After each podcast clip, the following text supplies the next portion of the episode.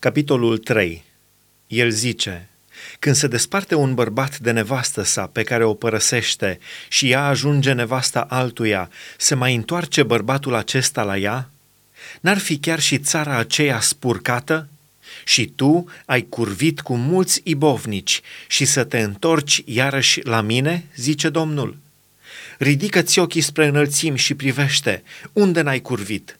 Te țineai la drumuri ca arabul în pustie și ai spurcat țara prin curviile tale și cu răutatea ta. Măcar că ploile au fost oprite și ploaia de primăvară a lipsit, totuși tu ți-ai păstrat fruntea de curvă și n-ai vrut să ai rușine. Acum, nu-i așa? Strigi la mine. Tată, tu ai fost prietenul tinereții mele. Își va ținea el mânia pe vecie? O va păstra el totdeauna? Iată, așa ai vorbit și totuși ai făcut lucruri nelegiuite cât ai putut.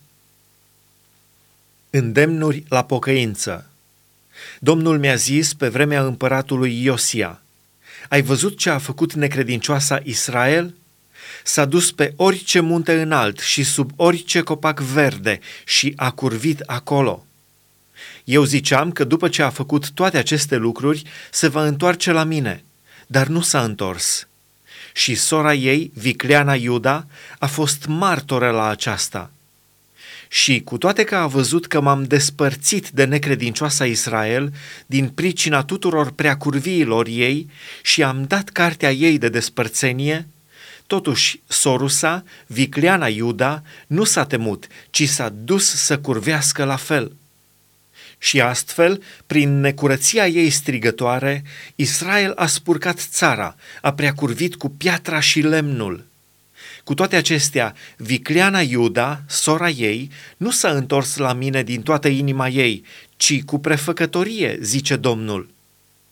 Domnul mi-a zis, necredincioasa Israel pare nevinovată față de Vicleana Iuda.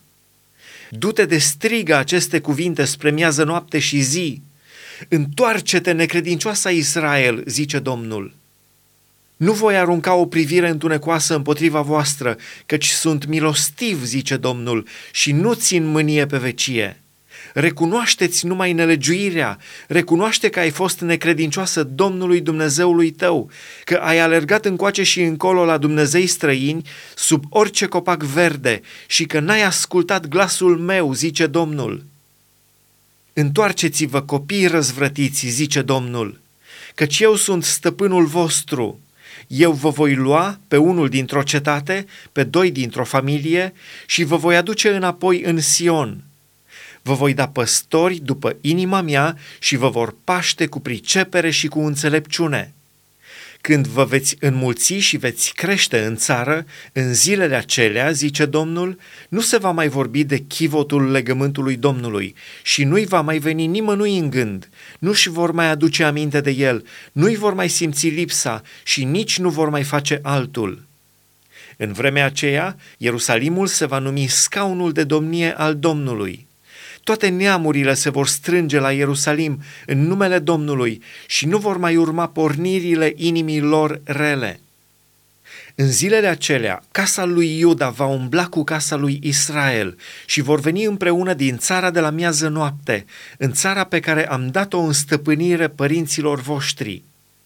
Eu ziceam, cum să te pun printre copiii mei și să-ți dau o țară plăcută, o moștenire, podoabă între podoabele neamurilor? Mă gândeam că mă vei chema tată și nu te vei mai abate de la mine. Dar cum este necredincioasă iubitului său o femeie, așa mi-ați fost necredincioși voi, casa lui Israel, zice Domnul.